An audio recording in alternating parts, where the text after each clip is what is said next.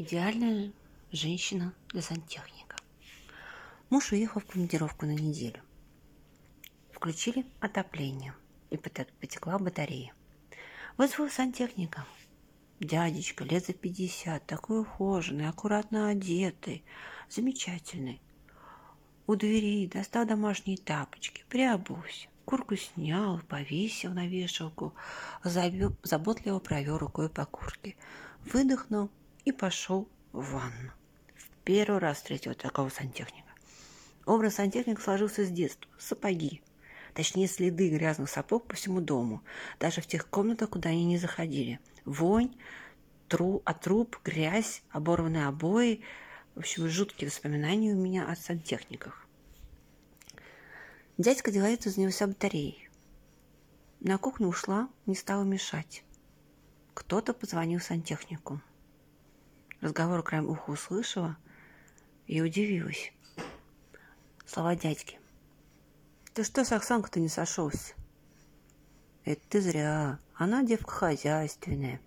Тебе беде не бросит. Если напьешься, то до дома донесет. Верка? Да что Верка-то? Та из дома не выпустит. Будет тебе мозг выносить. Ты вон на мою Аньку посмотри. Хоть до белочки напьюсь, а она все равно на утро мне чистые носки, свитер, завтрак на столе. Вот какую бабу надо выбирать. Слушала, стояла, удивлялась разговору.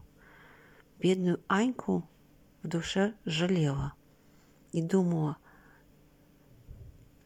разве это хорошо, что твоя жена тебя везде пускает и не ругает, а потом еще после посиделок твоих с тобой любезничает, завтраки тебе готовит.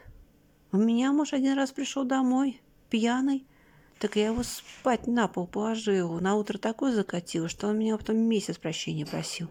А тут завтрак тебе, чистые носки, да еще приди за ним, домой отнеси, огурчики соленые и прочие радости. Еще денежки, не дай бог, зарабатывай себя накрутила, уже хотела в комнату войти и высказать все, что я думаю об этом дяденьке сантехнике. А тут опять звонок телефону. В дверях остановился, прислушиваясь. «Анюточка, я тут заканчиваю и бегу. Что в магазине купить? Тебе кофе, кефирчик ря или ряженку?